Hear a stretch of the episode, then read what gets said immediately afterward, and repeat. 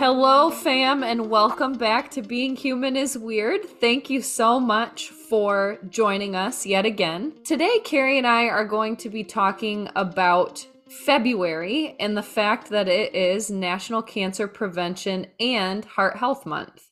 We're going to just do a broad overview on healthy lifestyle. And please keep in mind throughout all of this that even though we do seem like it, we in fact are not medical professionals or doctors of any kind.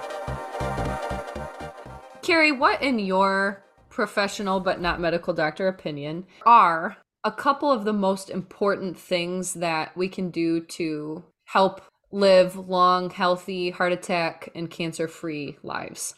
Eating healthy, moving regularly, having regular checkups at your doctor. These are all things that we should be participating in to set ourselves up for a long and healthy life. Of course, there are more nuances to this as well. You mentioned healthy eating first, and that's probably the most difficult of all of them because, like you said, the information is so conflicting at any resources that you look at. If you Google, um, are eggs healthy? You're going to find the top article says one thing and the second article says something else. And if you refresh that page, they're just going to swap.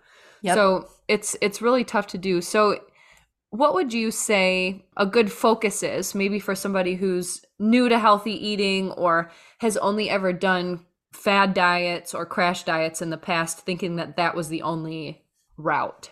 We are not a fan of the overall diet mentality like abby is saying the fad diets the detoxes all of that stuff in any way shape or form. And i do want to jump in or jump back real quick and say Abby and I were just talking about how nutrition really is a reductionist science. It is looking at certain elements of food when your diet and nutrition is so much more than the amount of vitamin A in spinach.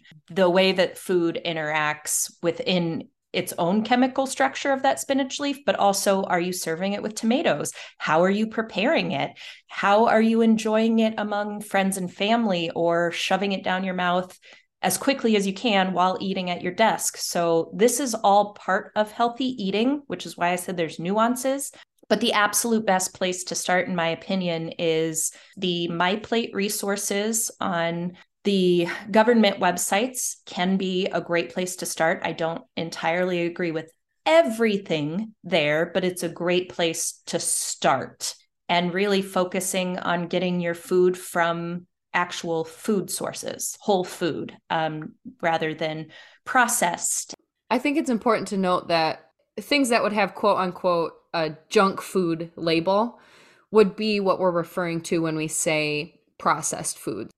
Things that normally would be considered junk food, filled with sugar, filled with artificial flavorings, colors, things like that. Things that our bodies are not meant to or used to digesting and processing. Things that give you acne and a stomach ache are what we're talking about.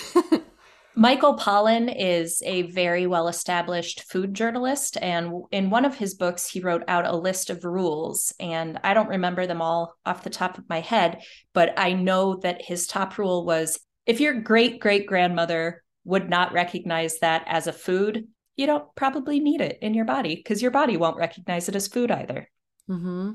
Yeah, you're right. And you know, I was just having this conversation with my friend on a walk, talking to him about um, how our grandparents or great grandparents lived to be 90 and why things are so different now. And he was asking me about, well, did they farm their own animals? And I thought, yeah, that's a great point.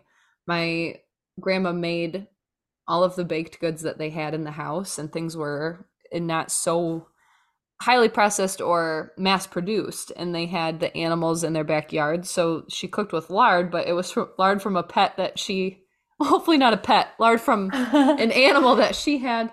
So it's just different now. Mm-hmm. and it sucks that we have to be so much more mindful and so much more careful. But i think something that's important for us to remember is it's going to take some practice at the start because we're so used to a certain way of living. But once you get into a new routine, it just becomes the norm for you. You find things in the store that are still quick and convenient. And funny enough, Abby and I were just talking about this in our meeting before we started recording about um, a specific chip brand I am a chip fiend, you guys. That is my biggest love, love in my life too. are chips and dip. But I will say, as I've transitioned into healthier or just better options for chips, still not healthy. The bigger brands that I used to enjoy as a teenager or 20s now taste fake to me because they are. It's all fake flavors. And as Abby was saying, it'll take time. Your tongue, your responses to food really does change. So if you give it time, all of a sudden, real food can taste so much better and more vibrant than that processed junk food. Mm-hmm. And I think reducing added sugar is certainly something anyone would mm-hmm. recommend mm-hmm. in the nutrition or dietary world. Um, that does not mean that sugar is the enemy, but reducing that added sugar that's just stuck in things for why? Why is there sugar added to my bread? Mm-hmm. why? it doesn't belong everything. there. It's yeah. everything. Yeah. And if you start reading labels and looking out for it, you might be shocked if you haven't previously done that, paid attention to it. Reducing sugar, uh, we as Americans eat, uh, I think the scientific studies show that we eat 3,000 times more in a day than we need to. Um, so just reducing added sugar, like Carrie's saying, and that doesn't come from fruit. Fruit's not going to kill you. Um, but you really can't overeat vegetables.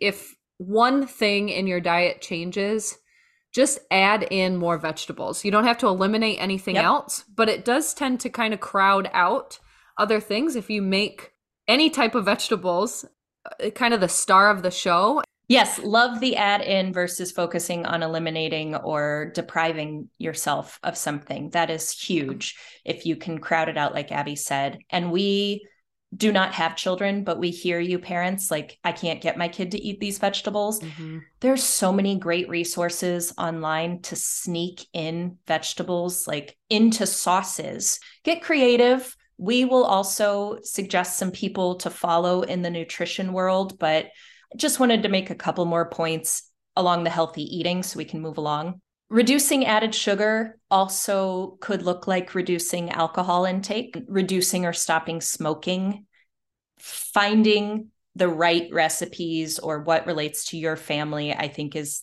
a great step in addition to adding in.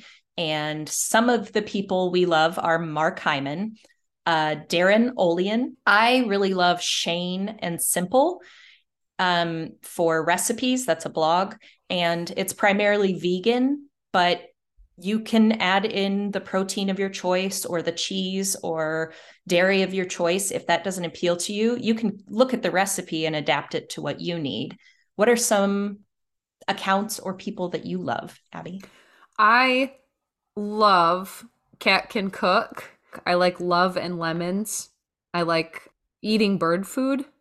All of these sound so bad, but they have really great recipes and it just kind of teaches you the basics. Once you learn from these and you try some of the recipes, it's becomes automatic and you just start doing your your own thing in the kitchen. Next, we have healthy movement, and I'm going to let Abby take the lead here because she is our movement queen. ooh, ooh. The CDC recommends that 150 minutes of activity a week are 75 minutes of vigorous activity. So 150 minutes of I guess probably moderate, would be walking at a decent pace or doing some sort of movement outside of your normal daily activity. And then 75 minutes of vigorous, something where you can hardly talk mm-hmm. while you're mm-hmm. doing it. Yep. So most of us fall into the 150 minute of moderate activity. We think about, okay, I can do a half hour a day. I can do three 10 minute segment, whatever it is.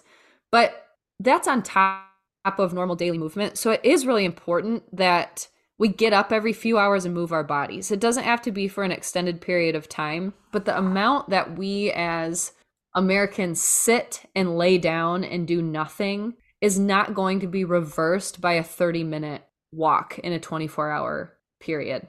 Yeah, there's a lot of places that are saying sitting is the new smoking, if you've seen that. I think that's a little extremist, but the point stands that a hard workout in a day does not erase the eight hours of not moving at all on top of your eight hours of not moving while you sleep so mm-hmm. just Yeah, something to keep in mind. As long as you're getting up and just kind of stretching or moving or getting things going, getting your your blood flowing a little bit, that's perfect. You don't need to get up and do 50 jumping jacks and 25 push-ups, but getting up and walking to get water or just shaking out a little bit.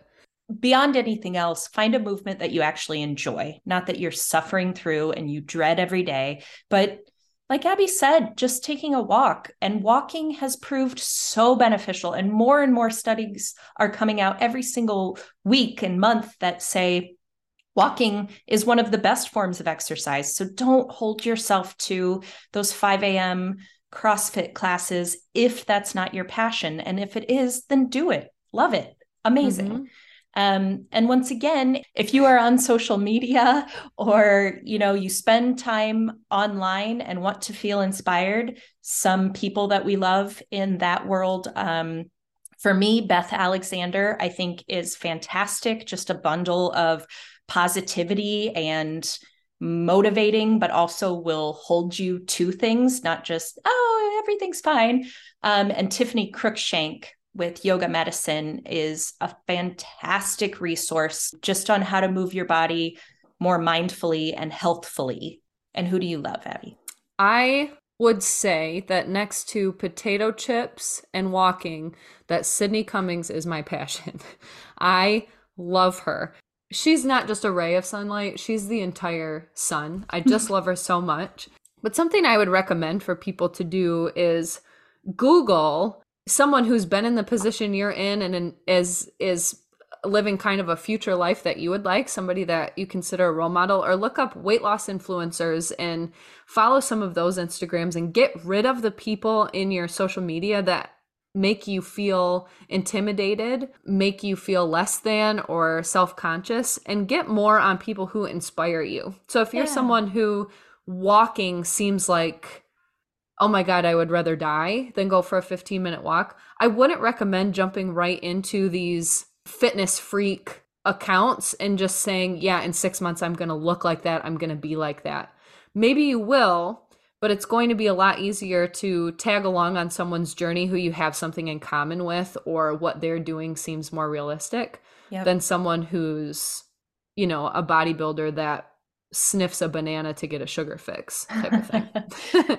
also getting regular checkups and knowing your family history are two huge things so mammograms paps colonoscopies lung screens especially if you were a smoker smoker or grew up with family members who smoked getting those heart biomarkers so blood tests ecgs visiting the dermatologists wearing sunscreen every day keeping an eye on moles um, really just those checkups, right?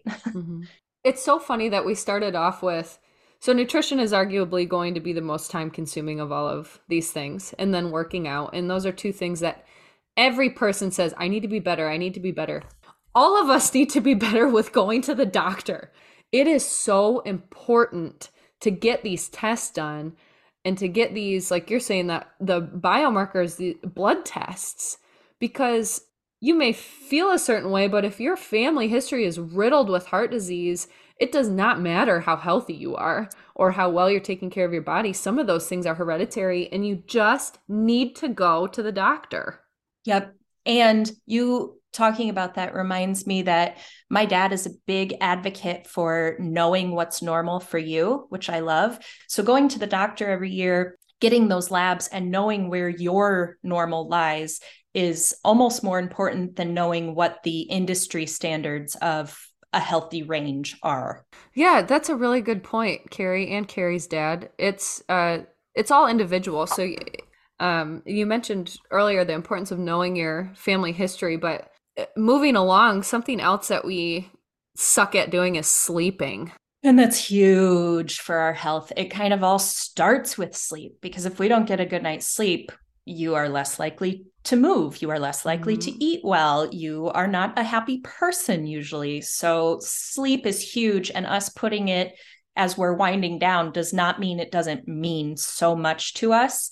We will dive into sleep a little bit more in future episodes, but please know that it it's very impactful and we know that it's a struggle for a lot of people. Mm-hmm. Us uh, included. Yep.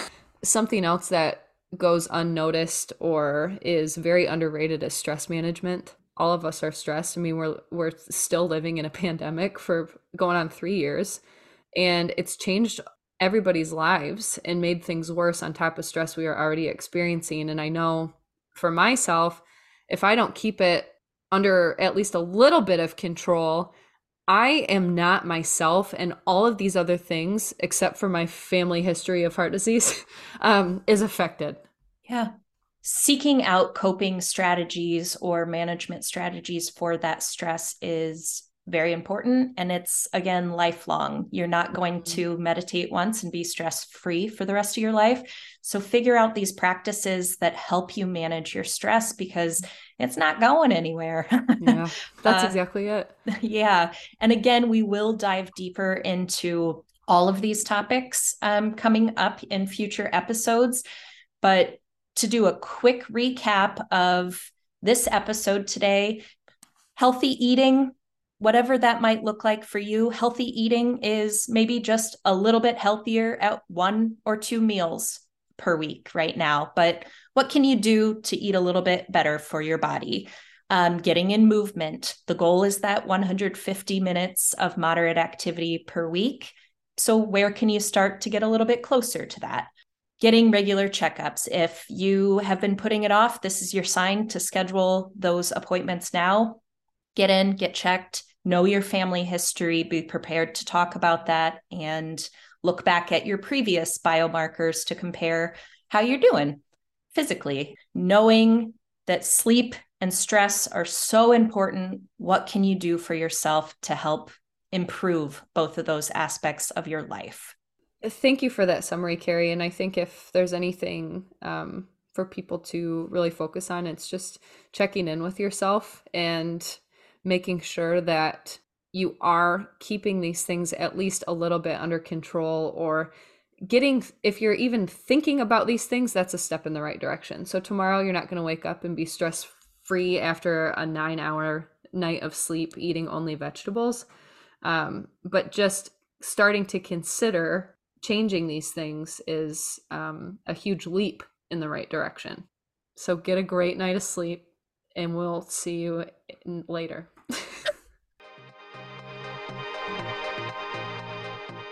if you are with us and believing being human is weird, then like, subscribe, share, all of those things that the kids are doing. And be sure to follow us on Instagram at Being Human is Weird. That's where we're going to be sharing resources, inspiration, and news about our podcast. And we would love to hear from you. So slide right into our DMs with questions, comments, and what you'd like to hear more of. And thank you so much for listening, Weirdos.